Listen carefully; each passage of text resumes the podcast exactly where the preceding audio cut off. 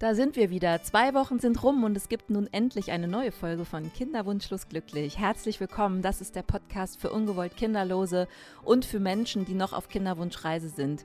Mein Name ist Susanne und ich bin selbst Betroffene und möchte euch hier mit diesem Podcast Wege und Geschichten aufzeigen, wie eine Kinderwunschreise verlaufen kann, welche Möglichkeiten es eigentlich alles gibt über eine Kinderwunschklinik hinaus und was macht man eigentlich, wenn man an den Punkt kommt, dass es vielleicht nicht klappt und man gar nicht weiß, wie es weitergehen soll. Mit diesem Podcast möchte ich Menschen Mut machen, ich möchte sie vernetzen, aber vor allem möchte ich das Thema aus der Tabu-Ecke holen, denn es ist wirklich mittlerweile so, dass mindestens jedes siebte Paar ungewollt kinderlos bleibt. Und wir müssen darüber reden, damit es endlich auch ein Thema in der Gesellschaft wird. Umso schöner ist das heutige Thema, denn es geht um ein weiteres großes Tabuthema. Es ist nämlich verboten in Deutschland und trotzdem schwirrt es immer wieder mal in der Gegend rum, nämlich das Thema Leihmutterschaft. Ich habe heute jemanden zu Gast, der zwei Kinder aus Leihmutterschaft hat. Er musste dafür ins Ausland und es ist natürlich nochmal eine ganz weitere und neue Stigmatisierung. Aber wie er es geschafft hat, das Thema jetzt für sich auch aus der Tabu-Ecke zu holen und in meinem Podcast darüber redet, was ihr vielleicht bedenken solltet, wenn ihr euch mit diesem Thema auseinandersetzt, das erzählt er euch am besten selber und ich freue mich sehr, dass er da ist. Ich freue mich nämlich auf Tobias. Viel Spaß bei der Folge. Ja, herzlich willkommen zu einer neuen Folge von Kinderwunschlos glücklich. Heute mit jemandem, in den habe ich mich damals schockverliebt, als ich ihn kennenlernte durch Zufall und habe ihn angefleht, er soll doch in meinen Podcast kommen, weil ich finde sein Thema so wichtig und außerdem ist er ein wahnsinnig sympathischer Kerl. Nämlich Tobias ist zu Gast, 33 aus Zülpich und er hat einen Kinderwunsch und was es damit auf sich hat und wie er da weitergegangen ist, das erzählt er uns heute. Hallo Tobias. Hallihallo. Hey, schön, dass es jetzt geklappt hat. Das ist ja nämlich total lustig, weil das ähm, haben wir schon mal probiert und irgendwie kamen dann, Achtung, Spoiler, deine Kinder dazwischen. Du hast nämlich mittlerweile Kinder. Aber mhm. wie dein Weg war, weil der war ja nun auch sehr ungewöhnlich, da freue ich mich heute auf deine Geschichte, weil es geht um das Thema Leihmutterschaft. Genau. Ja, wir haben uns tatsächlich, also mein Mann und ich, unseren Wunsch eines leiblichen Kindes über den Weg der Leihmutterschaft äh, erfüllt und sind heute zwei glückliche Papas, die zwei wunderhübsche, äh, wunderschöne, nee, äh, tolle Kinder haben einfach, nämlich die Summer und den Jaden. Jaden ist der kleinere, der ist gerade ein Jahr alt jetzt und unsere Tochter ist zweieinhalb. Und wir hatten einen kleinen Versuch, das Interview mal live zu machen. Und dann hattest du nämlich Jaden dabei. Da war der noch elf Monate und dann hat er meine ganze Wohnung auseinandergenommen. Das war sehr lustig. und dann warst du im Papa-Modus und dann haben wir einfach gesagt, ach, wir machen es jetzt einfach nochmal in Ruhe. Jetzt ist Jaden bei deinen Eltern und alles ist gut. Genau, genau. ja, ein bisschen mehr, äh, mehr Ruhe, ein bisschen mehr Konzentration, weil das Thema ist ja auch relativ komplex. Das stimmt starten wir doch direkt mal. Also du hast einen Kinderwunsch gehabt. Seit wann hattest du denn deinen Kinderwunsch? Ich meine, du lebst mit einem Mann zusammen. War das dir von Anfang an klar, dass du Kinder wolltest? Mm, mir war es selber schon ziemlich früh klar, dass ich auch Kinder haben möchte. Ich bin selbst in einer Großfamilie groß geworden und da lag das irgendwie so nahe, dass man diesen Weg auch, ja, auch als homosexueller Mann dann doch versucht zu gehen. Es war natürlich erstmal gar nicht so präsent, aber wurde irgendwie mit den Jahren der Beziehung mit meinem Mann auch immer präsenter und es war dann tatsächlich auch häufiger Gesprächsthema, sodass wir äh, geheiratet haben und eigentlich nach der Hochzeit, ja, jetzt sind wir ja irgendwie Familie und dann fehlen aber die Kinder. Äh, und dann haben wir gesagt, ja, wie geht das überhaupt? Und dann habe ich meinen Mann halt auch mit meinem Kinderwunsch konfrontiert und der hat auch erstmal nicht geantwortet, weil er ist halt noch mal ein Stück älter als ich und hatte das für sich ja schon so ein bisschen abgeschlossen eigentlich das Thema. Also er war schon sehr glücklich, dass er mit einem Mann offen leben kann, dass er heiraten kann, dass man so ähm, offen ähm, einfach das Leben gehen kann. Und dann Kinder äh, hatte er für sich persönlich auch schon eigentlich abgeschrieben, weil das, wie soll das gehen und äh, was man so gehört hat, alles sehr, äh, ja, nicht so erfolgsversprechend. Und dann war das quasi erstmal so, aber bei ihm war der Kinderwunsch dann doch da. Also er hat dann auch gesagt, ja, ich kann mir das auch sehr gut vorstellen und da gibt es auch in mir diesen Kinderwunsch. Dann ging es natürlich darum, wie machen wir es? Und äh, das war dann ein etwas längerer Weg, weil man natürlich verschiedene Möglichkeiten hat. Also Leihmutterschaft ist in Deutschland verboten. Das muss man vielleicht anfangs mal kurz erklären. Das heißt, ihr habt euch sicherlich erstmal überlegt, was und welche Möglichkeiten haben wir hier in Deutschland, bis ihr letztlich auf das Thema ins Ausland gegangen seid. Hattet ihr denn in Deutschland schon so ein paar konkretere Ideen, wie ihr es eventuell in Deutschland schaffen könntet? Also es gibt ja viele homosexuelle Paare, die es auch mit Freunden und Freundinnen dann immer probieren und so. War das für euch auch ein Thema oder wusstet ihr von Anfang an, dass ihr ins Ausland gehen werdet? Also im Prinzip gibt es ja so drei verschiedene Wege in Deutschland, sage ich mal. Also es ist die, die klassische Adoption, äh, die beim Alter von meinem Mann schon relativ äh, ja, ungewiss schien. Ähm, dann die, die Aufnahme eines Pflegekindes, auch als Dauerpflege, wäre natürlich denkbar gewesen. Und dann, was du jetzt ansprachst, die Co-Elternschaft, also dass man das einfach mit jemandem, mit einem lesbischen Pärchen zusammen macht oder mit einer äh, alleinstehenden Frau, die eben auch ein Kind sich wünscht. Wir hatten tatsächlich zu allen drei Möglichkeiten irgendwie Erfahrungen mitbekommen aus unserem Umfeld, die alle nicht so positiv waren. Deshalb haben wir dann gesagt, oh, schon drüber gesprochen und auch überlegt, was wäre und haben ja unseren Wunsch eines leiblichen Kindes, aber dann irgendwie dann doch vorrangig gesehen. Ja, und dann kamen wir durch Zufall auch auf Leihmutterschaft. Das war dann natürlich ein ganz anderes Thema und öffnete dann erstmal ein großes Fragezeichen, weil man natürlich nicht wusste, ja, in Deutschland verboten, wie soll man das jetzt umsetzen? Das war so, so der Punkt, äh, weshalb wir dann das auch weiterverfolgt haben und die anderen Themen eher so gelassen haben, weil es für uns in dem Moment einfach nicht in Frage kam. Wir haben nie ausgeschlossen für uns, dass wir später auch mal noch ein Kind adoptieren oder ein Pflegekind aufnehmen. Und dann seid ihr wirklich also bei dem Thema Leihmutterschaft so dran geblieben. Nimm uns doch mal mit. Also wie funktioniert das? Was sind die ersten Überlegungen? Was sind die ersten Schritte? Also ich sag mal so von der Idee bis zum Kind. Gibt es da so ein paar Steps, die du uns verraten kannst? Vielleicht gibt es ja auch Menschen einfach, für die das in Frage kommt, die aber jetzt einfach keine Ahnung haben, wo sie anfangen. Also wie suche ich wie komme ich überhaupt dazu, eine Leihmutter zu finden? Man kann sich das so vorstellen, erstmal muss man natürlich für sich die Entscheidung treffen, in welchem Land möchte man das machen. Es gibt halt ähm, die USA, wo wir es gemacht haben, oder auch Kanada, was sehr hm, transparente Möglichkeiten sind, auch rechtlich sehr sichere Möglichkeiten sind, weil ähm, es dort auch schon sehr, sehr lange gemacht wird. Für uns als Männerpaar kommt eigentlich kein europäisches Land in Frage, weil es dort ein immer von der Rechtsprechung sehr schwierig ist, ähm, ohne eine Frau. Also ähm, wenn man nämlich als heterosexuelles Paar das macht, dann ist eben immer eine Frau, die ja dann potenziell auch leibliche Mutter ist von dem Kind, was zur Welt kommt. Es ist alles ein bisschen einfacher, wobei man da auch immer sagen muss, einfacher in Anführungszeichen, weil da, das kommt dann trotzdem noch mit rechtlichen anderen Themen, äh, womit man konfrontiert wird. Und äh, wir konnten es uns halt aus so ganz plausiblen Gründen nicht vorstellen, dass zum Beispiel, was jetzt in den Medien war, in Ukraine zu machen oder in osteuropäischen Ländern, weil erstens, man spricht die Sprache der Leihmutter nicht, ähm, was für uns schon relativ wichtig war. Dann ist man auf eine Eizellenspenderin angewiesen, dann ist es auch dort immer anonym, das heißt, man kann die Eizellenspenderin nicht kennenlernen und es ist rechtlich und vom Gesamtablauf einfach für uns, wir hatten uns auch ein Stück weit informiert, einfach nicht transparent genug und auch nicht sicher genug. Ähm, also man sollte sich ja schon wohlfühlen und es geht natürlich in dem ganzen Prozess viel um Vertrauen und das hat für uns nicht so gepasst. Und in den USA ist es ein ganz standardisierter Prozess, muss man schon fast sagen.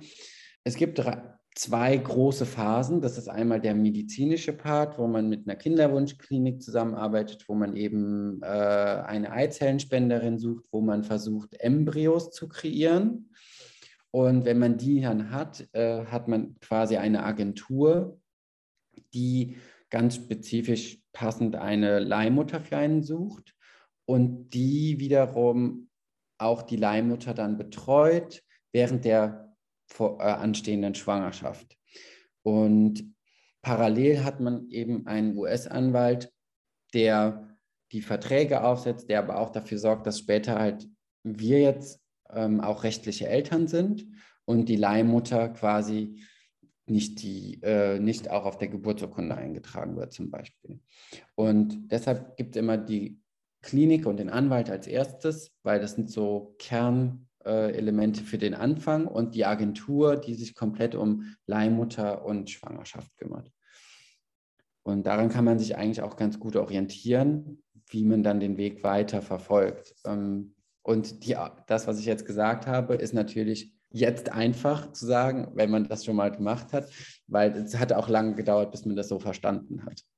Also das heißt, es gibt nicht irgendwie eine Agentur, wo man so ein Full-Service-Paket kauft von der Suche der Klinik nach der äh, Leihmutter bis hin zur rechtlichen Geschichte, weil so klang jetzt gerade so, als müsste man das einzeln buchen, Klinik, Anwalt, Agentur.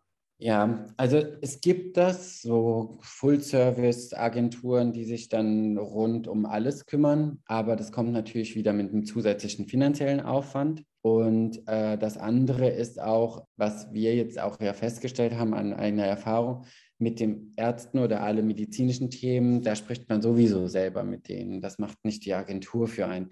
Äh, alle rechtlichen Themen sind sehr individuell ähm, und da spricht man auch eigentlich immer direkt mit dem Anwalt. Wenn man natürlich sagt, okay, ich möchte, dass das irgendwie so übergeordnet irgendwie so ein bisschen koordiniert wird, dann ist das vielleicht eine Option. Allerdings muss man sagen, dass die ganze Welt der Leihmutterschaft in den USA oder in Kanada oder so, das ist eine ganz kleine Welt. Und es kennen sich ohnehin alle Kliniken, Anwälte und Agenturen untereinander. Das heißt, man braucht nicht befürchten, dass irgendwas untergeht an Informationen, dass irgendwas vergessen wird, dass das irgendwie von der Kommunikation nicht funktioniert, dass sie nicht so gut zusammenarbeiten oder so. Das gar nicht. Deshalb, das ist immer so eine Gefühlssache, wie man das möchte. Und ich, wir haben uns damals halt diese drei Partner zusammengesucht, weil wir uns bei jedem der Partner wohlfühlen wollten. Und gut aufgehoben fühlen wollten, wo man auch das Vertrauen hatte, dass das alles funktioniert. So ein Sicherheitsempfinden war dann halt bestätigt und deshalb haben wir das so für uns gestaltet. Kommen wir mal, gehen wir mal so richtig in die Tiefe. Also ihr habt jetzt eine Klinik gefunden, die Klinik hat eine Leihmutter gefunden das, wie funktioniert das mit dem Sperma? Schickt man das dann per Post rüber? Ich meine, das dauert ja auch ein bisschen. Oder muss man dann persönlich hin? Oder wie ist das? Die Samenspende kann man tatsächlich hier in Deutschland machen, weil die unsere Klinik in Amerika zum Beispiel auch so eine Kooperation hat. Seit Corona, seit Reisebeschränkungen etc. ist das natürlich sehr viel leichter möglich. Ähm, wir sind damals noch rübergeflogen, haben die Samenspende dort gemacht, aber ähm, jetzt zum Beispiel Freunde von uns, äh, die den Weg auch gegangen sind, die haben das hier in Deutschland, die Samenspende gemacht. Es wurde dann rüber transportiert. Ähm, die Eizellenspenderin sucht man quasi aus einer Datenbank aus bei der Klinik. Ähm, das kann man von hier aus machen. Das ist nicht mit örtlichen Sachen verbunden. Ja, und dann werden eben, wenn die Eizellenspende erfolgt ist, dann die Embryos kreiert. Das ist ziemlich einfach möglich tatsächlich mittlerweile. Und die, die Leihmutter wird ja dann gesucht von der Agentur und die Agentur lernt das, die Wunscheltern kennen und kennt natürlich die Leihmutter und dann wird eben nach Persönlichkeit, vielleicht nach dem einen oder anderen Hobby, die werden dann auch zusammengebracht und dann hat die noch so ein paar Tests, also medizinische Tests, dann werden Verträge aufgesetzt, weil das alles ja auch dort rechtlich festgehalten wird, was hier nicht möglich wäre. Ähm, und dann hofft man, dass sie schwanger wird. Wie war denn das bei eurem ersten Kind? War euch da klar, wer der Samenspender sein wird, du oder dein Mann? Wir haben am Anfang viel darüber gesprochen und haben gesagt, wir möchten äh, dann auf jeden Fall zwei Kinder, also dass ein leibliches Kind von meinem Mann und ein leibliches Kind von mir ist. Das war schon sehr schnell klar, weil mein Mann auch gesagt hat, okay, wenn wir es nur für einen machen, dann hat der ein, der andere dem anderen bleibt der Wunsch verwehrt sozusagen. Wir haben eine Eizellenspenderin gesucht zusammen und haben Eizellen von ihr bekommen und die wurden 50-50 geteilt und jeweils mit unseren Samen befruchtet. Das heißt, alle Kinder, die zur Welt kommen, sind Halbgeschwister. Also äh, weil die halt die gleiche leibliche Mutter ja haben. Die Genetik ist ja die gleiche. Aber die haben halt unterschiedliche Väter. Also einmal halt mein Mann als leiblichen Papa und einmal mich als leiblichen Papa. Und Gut, wer jetzt der Erste war, ich glaube, wir haben nie so diskutiert darüber, großartig. Es war vielleicht ein bisschen das Alter. Und deshalb ist jetzt vielleicht mein Mann der Papa von unserem ersten Kind. Aber für uns spielt das also jetzt heute auch gar keine Rolle mehr. Okay. Und wie ist das dann mit dem Kontakt zu der Frau, die dann das Kind austrägt? Also man muss vielleicht mal kurz erklären, dass die Frau, die die Eizelle spendet, nicht auch gleichzeitig die Leihmutter ist, sondern genau. das ist eine weitere Frau, die dann gesucht wird, die dann dieses Embryo quasi austrägt als Kind. Genau. Ähm, und wie ist das? Also, ich meine, okay, dann habt ihr die Eizellenspenderin, äh, ich weiß nicht, lernt ihr die kennen und lernt ihr denn dann auch die Leihmutter kennen? Oder schickt die euch dann auch mal Fotos vom Babybauch oder wie ist das so? Also die Eizellenspenderin, das war uns wichtig, dass wir die kennen können äh, und dass auch unsere Kinder die später kennenlernen können, weil das ja die quasi leibliche Mutter, das sind ja die Wurzeln unserer Kinder auch, dass die Kinder die Möglichkeit haben, wenn sie möchten, ähm, dann auch Kontakt aufzunehmen. Wir kennen die auch, wir haben auch mit ihr Kontakt, äh, eher unregelmäßig, aber man ähm, schickt sich mal ein Bild oder ja, das ist es dann aber auch. So, und ähm, die Leihmutter trägt tatsächlich das Kind nur aus, das ist also biologisch, genetisch nicht mit dem Kind verbunden. Und in Amerika wird viel Wert darauf gelegt, dass man eben schon Kontakt zu ihr hat. Das heißt, man lernt sie, bevor man mit ihr das macht, lernt man sie kennen in so einem Videogespräch äh, mit der Agentur. Da werden auch ganz viele Fragen schon beantwortet, wie viel Kontakt man während der Schwangerschaft haben möchte und, ähm, und verschiedenste Negativthemen, die natürlich auch passieren können. Was ist im Fall von Schwangerschaftsabbruch? Was ist, wenn das Kind nicht gesund ist? Und, und, und. Das wird halt alles vorab schon geklärt, damit alle Beteiligten auf ähm, eben in die gleiche Richtung gehen und es dann nicht irgendwann zu Überraschungen kommt. Ja, und wie war das bei uns? Also es ist schon vorgesehen, dass man einigen Kontakt hat mit der Leihmutter. Das ist auch das Schöne, dass es eher ein Miteinander ist in Amerika. Äh, das heißt, wir hatten alle zwei, drei Wochen so einen Videocall, haben uns mit ihr unterhalten. Sie äh, ist auch verpflichtet, die ganzen Ultraschalltermine mit uns zu teilen quasi. Wir haben Ultraschallbilder bekommen. Unsere Leihmutter hat uns auch jeden Monat, äh, nee, jede Wo Schwangerschaftswoche ein Bild von ihrem Bauch geschickt. Ähm, ja, und dann bei unserer ersten Leihmutter waren wir dann auch noch rübergeflogen. Das war jetzt bei der zweiten Schwangerschaft nicht möglich wegen Corona. Und da hatten wir dann auch einen gemeinsamen Ultraschalltermin und haben Zeit miteinander verbracht. Ja, und man ist letzten Endes, und das ist auch ausdrücklich gewünscht, bei der Geburt dabei. Also das heißt, wir waren bei beiden Geburten dabei und haben das halt auch wirklich miterlebt. Und äh, weil das ist äh, dort auch den Leihmüttern sehr wichtig, weil das ja der Moment ist, wo jetzt auch Wunscheltern Familie werden, Nachwuchs kommt zur Welt. Und ähm, die Agenturen und äh, alle Beteiligten legen da sehr viel Wert drauf, weil die Leihmutter natürlich nicht unbedingt noch mehr Bindung zu dem Kind aufbauen soll wie notwendig. Das heißt, ähm, das Kind soll auch dann direkt auf die Brust von einem von uns gelegt werden, damit es eben Gerüche und Herzschlag und Atem, Atem dann halt äh, mitbekommt. Und das, ja, das haben wir auch erlebt und es war wunderschön. Und ähm, das wird, werden wir auch nie vergessen, weil es quasi so war, als wäre einer von uns schwanger gewesen. Das hört sich jetzt doof an, aber äh, man hat es schon sehr nah miterlebt. Und ähm, wir haben jetzt heute auch noch, auch nach zweieinhalb Jahren noch äh, mit der ersten Leihmutter auch noch Kontakt und ähm, auch mit der zweiten Leihmutter noch Kontakt. Und ja, das sind so mittlerweile, also es entwickelt sich schon eine Freundschaft. Und die bleibt auch. Die ist dann natürlich während der Schwangerschaft und zur Geburt sehr intensiv, weil man das alles erlebt. Und jetzt ist es aber zum Geburtstag, zu Weihnachten, zu Ostern, jetzt haben wir uns gehört. 4. Juli, ne? Wahrscheinlich auch. Ja, und 4. Juli kommt jetzt ja dann auch noch, da hört man sich dann auch. Das ist auch ganz schön und es ist so ein, für, für unsere Kinder ja schon auch eine Person, die sie auch kennen sollen, mhm. weil die Leihmütter ja einen wesentlichen Beitrag auch geleistet haben, dass wir auch jetzt Kinder haben und das werden für unsere Kinder vielleicht so entfernte Tanten werden. Ja, es ist so, so läuft es im Prinzip mit der Leihmutter ab.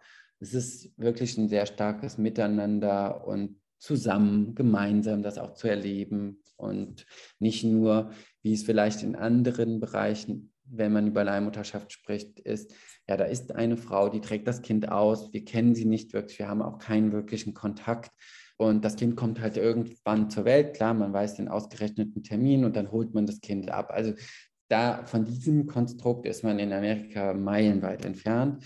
Aber es kommt natürlich auch aufgrund der Transparenz und der rechtlichen Sicherheit und dem Ganzen mit einigen finanziellen Herausforderungen, die leider auch die unserer Meinung nach die größte Diskriminierung in dem Ganzen ist, noch neben dem Fakt, dass es halt in Deutschland nicht erlaubt ist, weil das natürlich sich nicht jeder leisten kann, das dann auch in diesem Umfang halt zu machen. Also was ich total spannend fand, ist, dass ihr sogar bei der Geburt dabei wart.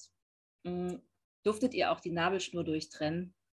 Ja, also beide Male haben ja. wir das gemacht und ich war sogar bei der zweiten, also bei der Geburt von unserem Sohn, habe ich sogar mitgeholfen, quasi Kopf gehalten, Körper gehalten, als, als er rauskam quasi. Also äh, mehr als hautnah dabei sein kann man, glaube ich, dann nicht. Ich glaube, das gibt es noch nicht mal in Deutschland, also wüsste ich jetzt zumindest nicht. Wahnsinn, ja. mal abgesehen davon, dass Leihmutter sowieso bei uns nicht stattfindet. Ähm, was wir, glaube ich, vielleicht nochmal kurz erläutern müssen, ist, warum es zwei verschiedene Frauen gibt. Es, es geht, glaube ich, auch wirklich dann darum, dass die Bindung zum Kind nicht ganz so intensiv hoffentlich passiert, wenn es eine fremde Eizelle ist und eine fremde Frau, in Anführungsstrichen fremd. Mhm. Weil die große Gefahr ja sein könnte, dass die Frau sich dann nach der Geburt wieder umentscheidet und dann ist es quasi ihr leibliches Kind, wenn es die eigene Eizelle wäre. Ne? das wäre jetzt mal so meine nächste Frage. Wie sind denn so die rechtlichen Rahmenbedingungen? Gibt es da Hürden? Sind denn alle Dokumente auch wirklich safe? Oder braucht man in Deutschland auch noch einen extra Anwalt, der das alles prüft? Wie ist denn das? Die Verträge, die dort gemacht werden zwischen der Leihmutter und uns jetzt in dem Fall oder den Wunscheltern, das sind mittlerweile schon sehr stark rechtsbindende Standardverträge, wo eben festgehalten wird, dass halt die Leihmutter nicht genetisch mit dem Kind verwandt ist, dass die Leihmutter nicht die Mutter ist, dass die Leihmutter kein Sorgerecht hat und dass die Leihmutter auch kein, kein Recht hat, Einfluss zu nehmen auf Erziehung oder bestimmte andere Themen. Das wird da drin halt festgehalten.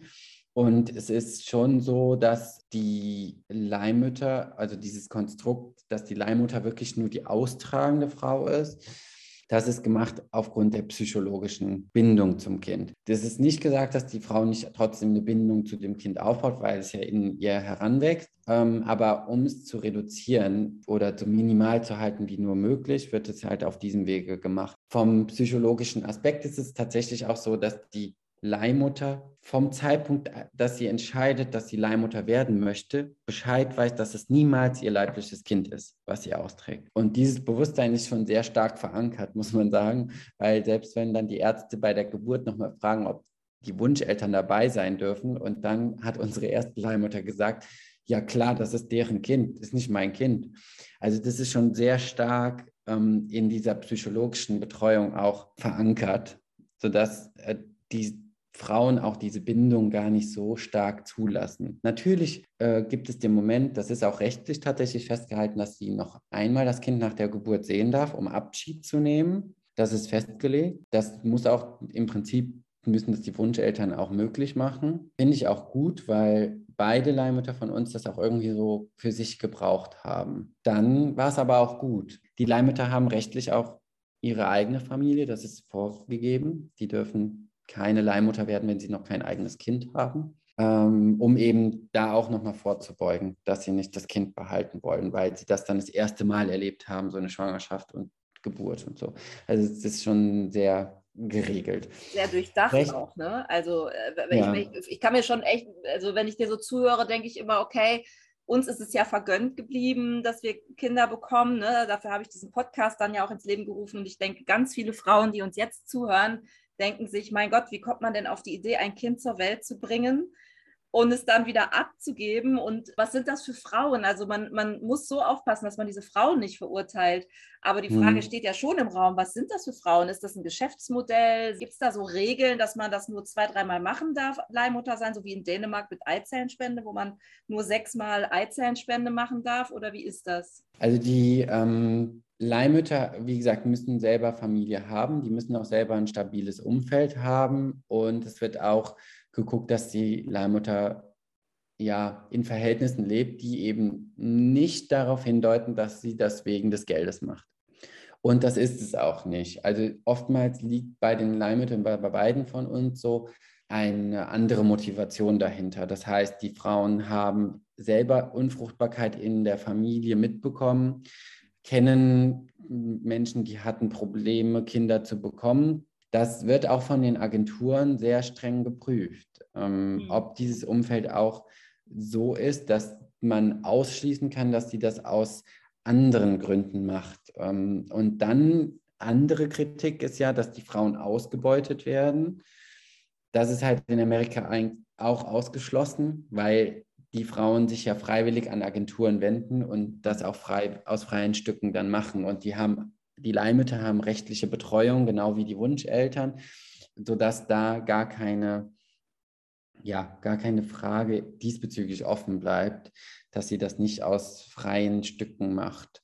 Die Frauen sind ganz normale, liebenswerte Frauen, die vielleicht auch sagen, ich bin gerne schwanger, stehen mitten im Leben, haben ihre eigene Familie und das ist so das, was man sich da so drunter vorstellen kann. Also ich finde es ja super, weil ich meine, wir können diesen Frauen ja einfach nur unendlich dankbar sein, dass sie diese Möglichkeit für uns aufmachen, die die aus irgendwelchen Gründen keine leiblichen Kinder bekommen können. Ne? Und ja, genau. Das finde ich total gut. Ja, wie ist das denn dann in Deutschland? Braucht man in Deutschland dann extra einen eigenen Anwalt oder ist das dann mit der Agentur und dem Anwalt in den USA schon abgegolten? Also man kann einen deutschen Anwalt noch hinzuziehen, je nachdem, in welchem Land man natürlich ist, ist es auch ratsam. In Amerika braucht man es für den reinen Leihmutterschaftsprozess eigentlich nicht. Ähm, hat folgenden Grund, weil wir haben auch mit dem deutschen Anwalt gesprochen und er sagt halt, okay, die Verträge, die dort geschlossen werden, sind nach deutschem Recht ja sittenwidrig und nicht rechtsbindend. Ähm, die gelten auch nur in Amerika. Und was solle er denn dazu jetzt sagen? Weil er kennt sich ja auch im Detail nicht aus, wie das in diesen Verträgen stehen muss. So, deshalb sollte man sich da einfach auf den amerikanischen Anwalt verlassen, der das ja ähm, tagtäglich macht und darauf spezialisiert ist. Und ähm, es gibt dann einen Eizellenspendervertrag, es gibt einen Leihmutterschaftsvertrag und die, die Vorbereitung auf dieses Gerichtsurteil. Ähm, und das macht alles der amerikanische Anwalt. Wenn es jetzt zur Anerkennung in Deutschland kommt, das heißt ähm, der Nachbeurkundung der ausländischen Geburtsurkunde, dann ähm, geht das im ersten Schritt auch eigentlich ohne Anwalt. Also man meldet das Kind erstmal am Wohnsitz, dann ähm, schaut man, dass man eben die, in dem Fall jetzt amerikanische Geburtsurkunde hier in Deutschland nachbeurkundet und eine deutsche Geburtsurkunde erhält. Das ist auch insofern kein Problem. Was allerdings deutsche Anwälte sagen, ist, okay, ähm, diese Nachbeurkundung findet auf Basis eines Gerichtsurteils statt, was vom BGH, also vom Bundesgerichtshof, anerkannt wurde. Und das ist aber ja nicht die Anerkennung eures eigenen Urteils aus Amerika. Deswegen ist es immer nur auf Basis dessen und da sagt halt ein deutscher Anwalt, um es komplett rechtlich sauber zu haben und rechtsbindend anerkennen zu lassen in Deutschland, sollte man hier auch nochmal vor ein Familien- oder Amtsgericht gehen, die eben dann das eigene Gerichtsurteil anerkennen lassen. Da unterstützen die auch gerne dabei. Ähm, das ist kein Problem, ist aber im Prinzip nicht zwingend notwendig. Also es geht da um so ein paar Eventualitäten, die halt auftreten können, wenn das in Zweifel gezogen wird, dass einer der beiden eben Elternteil ist, später mal, weil die Ge Geburtsurkunde, die deutsche, die wäre in dem Fall anfechtbar. Mhm. Das ist auch ganz interessant, ich wusste das vorher auch nicht, haben wir dann auch erfahren weil die Geburtsurkunde in dem Fall kein rechtsbindendes Dokument ist. Vorteil bei Amerika ist halt, oder bei Kanada, das Kind wird, weil es dort geboren ist, direkt amerikanischer oder kanadischer Staatsbürger. Und man kann auch dort dann direkt den deutschen Kinderreisepass im Konsulat beantragen. Das heißt, man hat diesen Aufwand hier in Deutschland nicht. Vorteil ist auch, dass immer direkt die wirklichen rechtlichen Eltern eingetragen werden. Also auch bei Heterosexuellen würde dann die Frau und der Mann eingetragen werden. Wir stehen jetzt beide als Männer drin. Das geht und das wird dann auch hier anerkannt. Und deshalb ist es rechtlich auch ein sehr geregelter Ablauf. In europäischen Ländern weiß ich, dass oftmals die Eltern das Kind noch adoptieren müssen. Zusätzlich in Deutschland. Zusätzlich noch, mhm. ja. Weil das halt ähm, eben eine andere Rechtskomponente noch ist, äh, weil es nicht so klar geregelt ist in den Ländern. Haben Jaden und Summer denn jetzt die amerikanische und die deutsche Staatsangehörigkeit oder nur ja. die deutsche oder wie? Ja, beide. Die haben beide. Mhm. Die haben beide und haben auch beide Pässe, beide Geburtsurkunden, zwei Staatsbürgerschaften. Ist ja auch nie verkehrt, ne? Also zwei Staatsangehörigkeiten ist sicherlich auch in unserer globalen ja, Welt genau. jetzt auch irgendwie eher cool. Ah, seid ihr denn den Weg gegangen nochmal vors Amtsgericht in Deutschland?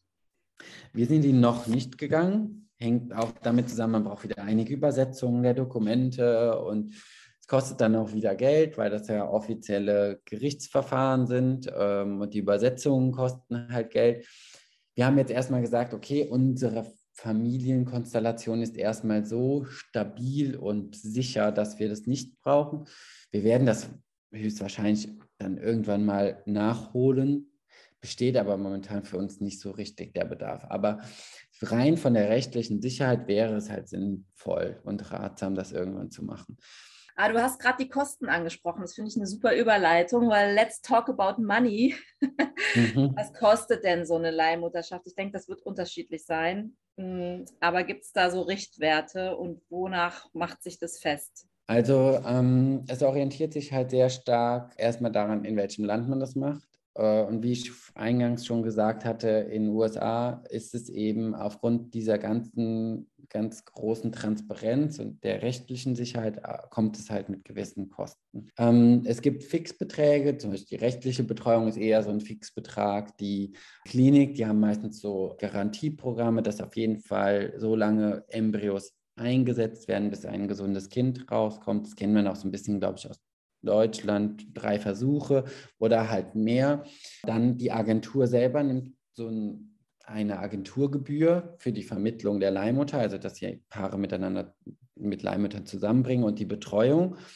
Und dann, das ist auch noch so ein Fixbetrag und dann kommt es zu Variablen, weil in Amerika bekommt die Leihmutter eine Kompensation, also eine Entschädigung für den Aufwand und das medizinische Risiko einer Schwangerschaft, die sie eigentlich ja nicht hätte und auch die, das Zurückschrauben des eigenen privaten Lebens. Also man setzt ja dann andere Prioritäten, man hat nicht so die Zeit, man geht seinem Job nur bedingt nach vielleicht. Also all das wird halt so ein bisschen mit reingerechnet. Die Kompensation orientiert sich an den Lebenshaltungskosten der Frau. Deshalb ist es auch in Kalifornien tendenziell die höchste Kompensation, die die Leihmutter bekommt, weil es einfach von den Lebenshaltungskosten der teuerste Staat ist. In anderen Staaten kann das schon mal weniger sein, wobei sich das mittlerweile alles so ein bisschen angleicht. Es gibt noch einen Faktor der Krankenversicherung, äh, der auch eben kostet. Der ist ein Stück weit variabel, weil es kann sein, dass die Leihmutter schon versichert ist über ihren Mann, über den Arbeitgeber, sich selbst versichert hat mit ihrer Familie oder aber nicht versichert ist.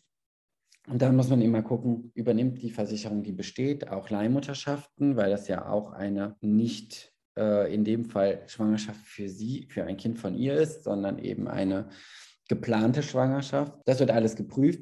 Da gibt es halt auch Variablen bei den Kosten. Insgesamt ist es auch kostenmäßig äh, sehr stark strukturiert und transparent, sodass man sagen kann, der Betrag, der einem genannt wird, ist auch der Betrag, den man zahlt. Da kommen keine wirklichen Überraschungen mehr dazu.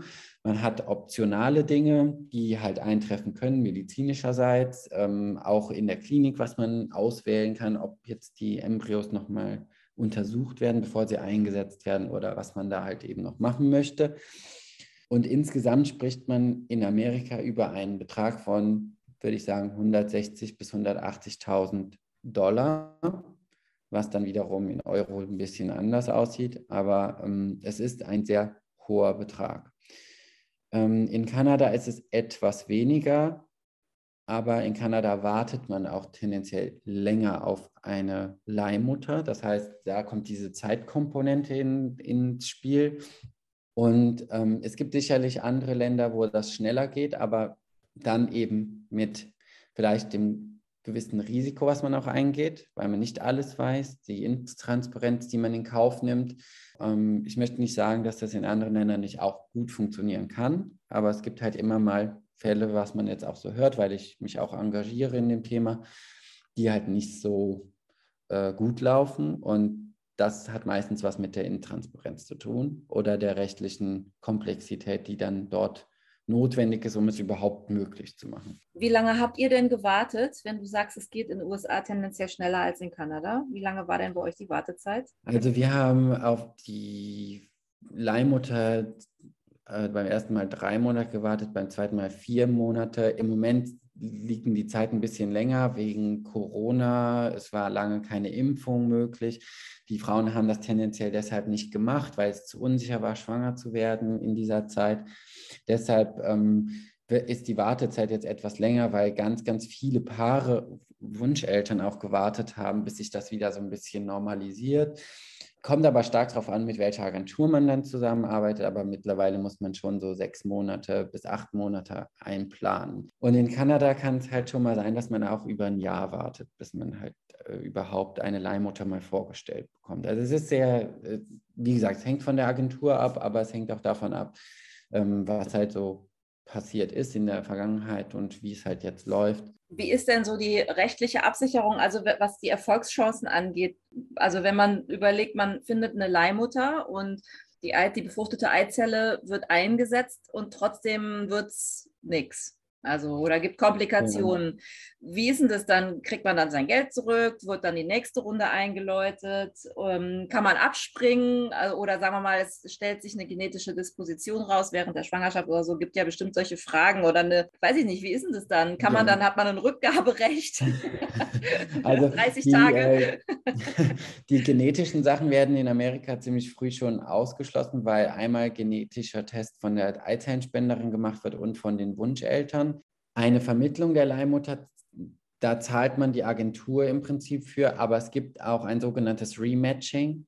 Das heißt, wenn die Leihmutter auch nach dem zweiten, dritten, vierten Versuch nicht schwanger werden sollte, dann steht ja im Raume, dass das vielleicht doch medizinisch-biologische Gründe haben könnte, weshalb das halt nicht funktioniert.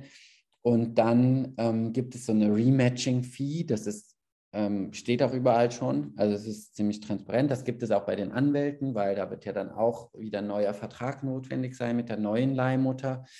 Ähm, und das, äh, da gibt es bestimmte Reduzierungen der Kosten, die dann, aber es würde wieder anfallen.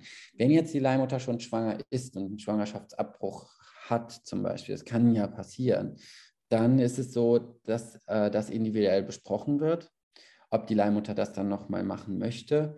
Die kann auch sagen, nein, möchte ich nicht mehr. Dann muss eben eine neue Leihmutter gefunden werden. Ähm, wenn sie sagt, ich mache das nochmal, dann wird einfach nochmal ein Transfer gemacht. Alles, was man bis dahin gezahlt hat, bleibt bei der Leihmutter. Das ist halt einfach so. Die drei Monate Schwangerschaft oder wie lange es dann auch immer schon war, das hat man dann gezahlt. Ähm, und dann würde man auch wieder für die neue Leihmutter zahlen. Also das ist dann schon so. Also es gibt dass man dann eventuelle Doppeltkosten mhm. hat.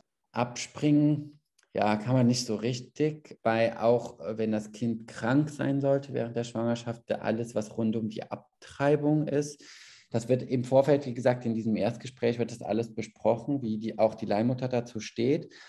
Nur letzten Endes hat die Leihmutter immer das letzte Wort, weil das ist ihr Körper, das ist ihr, ähm, ne? Das ist dann letzten Endes ihre Entscheidung. Das steht auch in allen Verträgen drin. Also das ähm, wird auch so festgehalten. Natürlich stimmt man sich so ab, dass es äh, auch für alle Seiten passt im Vorfeld, aber bei so Sondersituationen kann es halt schon mal sein, dass auch die Leihmutter dann anders entscheidet und das ist auch ihr gutes Recht. Deshalb sollte man das auch mit der Agentur machen, mhm. äh, weil manche wollen dann ohne Agentur arbeiten, aber die Agentur ist genau für solche Fälle auch da. Ein super Schlagwort ist jetzt die Agentur. Du sagst also, du plädierst ja wirklich sehr stark dafür, über eine Agentur zu gehen und es eben nicht selbst zu versuchen. Ähm, wie findet man denn die richtige Agentur? Ähm, gute Frage. Es gibt natürlich mittlerweile Agenturen, die schon ziemlich renommiert sind, weil die das schon sehr lange machen. Ähm, es gibt aber auch Agenturen, die einfach nur viel Werbung machen und ähm, man muss im Prinzip sehr gut schauen. Also alles, was alle Agenturen, die vorab schon Geld nehmen, würde ich schon mal ausschließen, weil äh, in der Regel sollte eine Erstberatung kostenlos sein. Das ist schon mal so das eine. Dann ist es auch so, dass die Agenturen, die ich jetzt auch empfehlen könnte, quasi aus der Erfahrung heraus, dass die auch erst gelten möchten, wenn sie wirklich eine Leihmutter mit den Wunscheltern zusammengebracht haben. Die nehmen vorher, also die treten sozusagen in Vorleistung. Ähm, eine gute Agentur macht sich auch immer daran aus, dass man ein Gespräch mit der Agentur führt und alle Fragen stellen kann und auch alle Fragen beantwortet bekommt.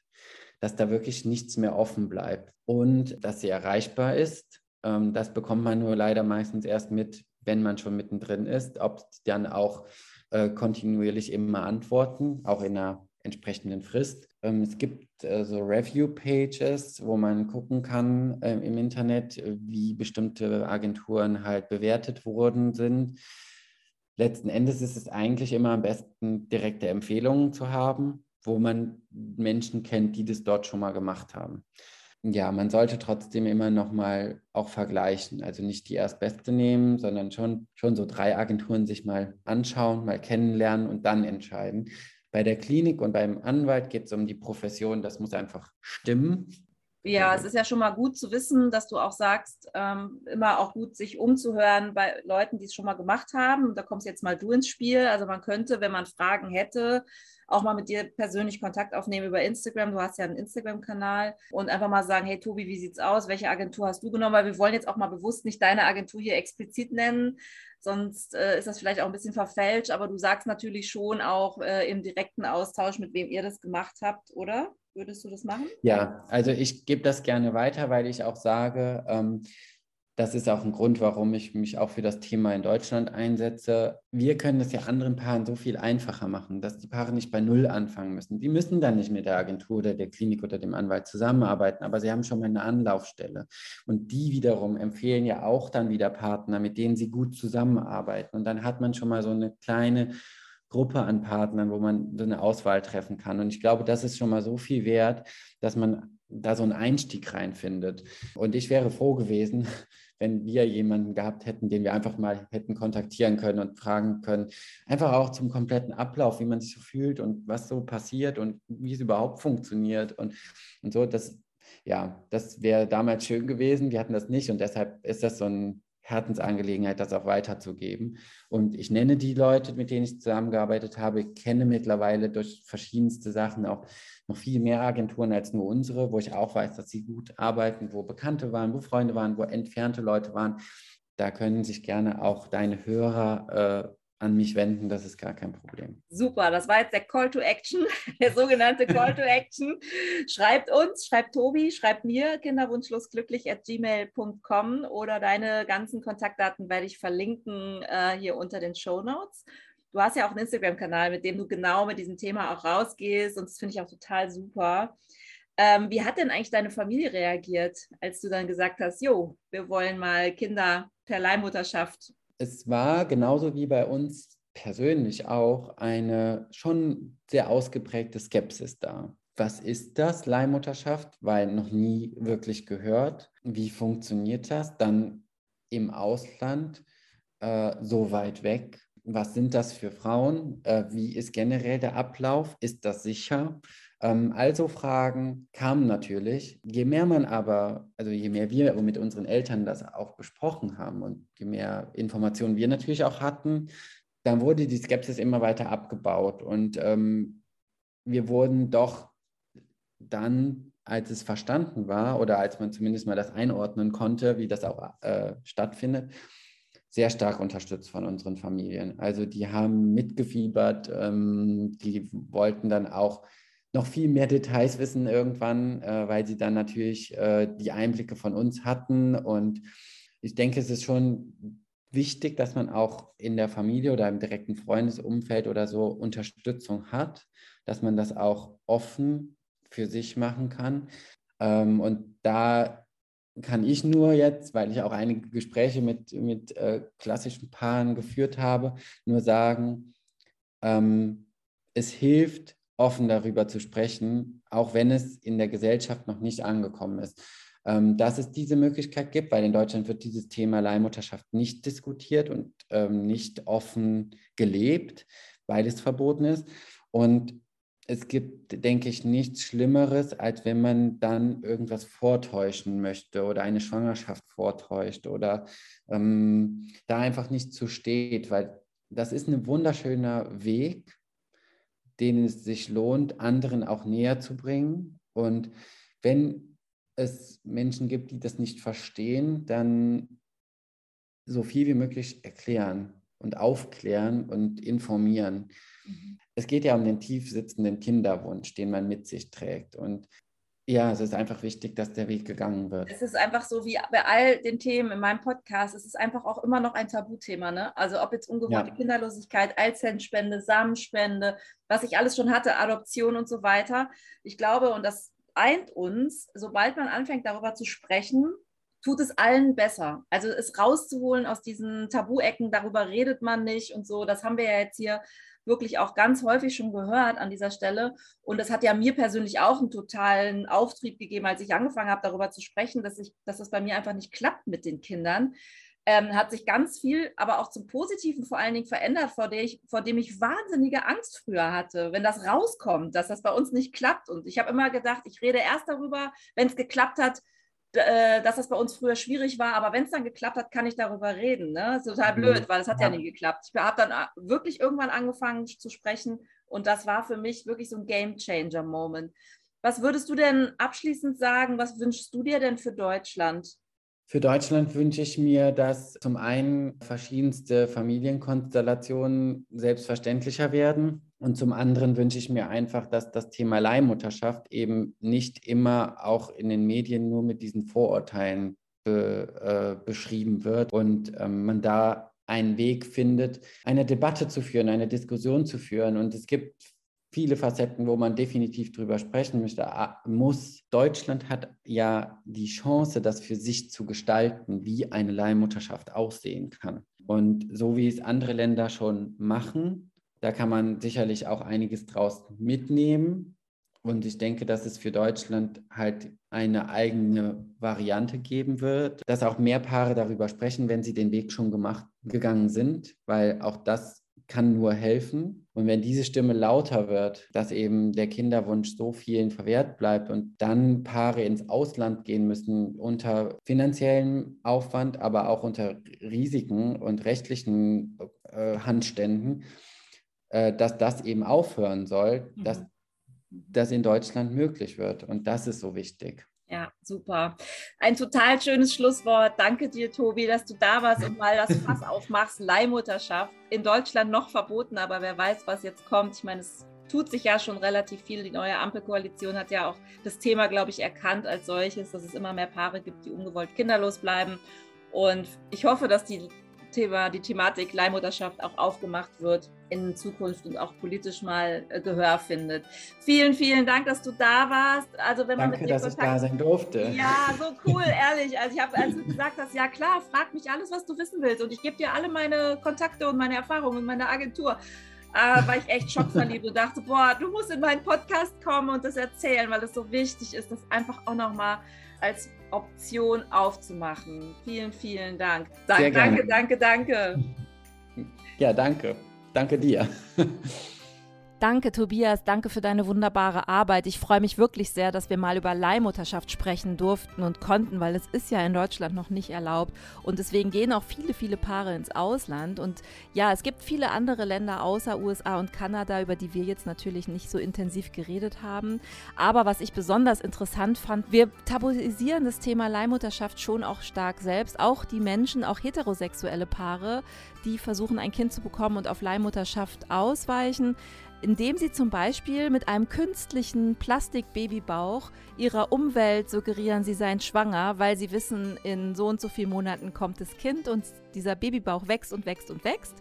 Und das ist mir wirklich erzählt worden von jemandem, der das sicher weiß. Und ich habe wirklich riesig große Augen gestaunt, weil ich gedacht habe, das kann ja wohl nicht sein, liebe Leute, wenn wir es nicht schaffen, in der Gesellschaft auch über Leihmutterschaft zu sprechen. Und dass es auch ein völlig okayer Weg sein kann, eine Familie zu gründen mit Kindern. Also wer da jetzt noch Fragen hat, kann sich gerne an Tobi wenden oder mir eine E-Mail schreiben unter kinderwunschlosglücklich at gmail.com. Wie ihr Tobi erreicht, das hinterlasse ich euch jetzt hier nochmal in den Show Notes und ich würde mich natürlich sehr über eine volle Sternebewertung bei Spotify und iTunes freuen. Ansonsten könnt ihr euch freuen, in zwei Wochen gibt es die nächste Ausgabe Kinderwunschlos und ich freue mich auch sehr über Anregungen, Kritik und vielleicht habt ihr auch selber Lust, mal eure Geschichte in meinem Podcast zu erzählen. Bis dahin, bleibt gesund. Ich freue mich auf euch in zwei Wochen wieder. Macht's gut, eure Susanne.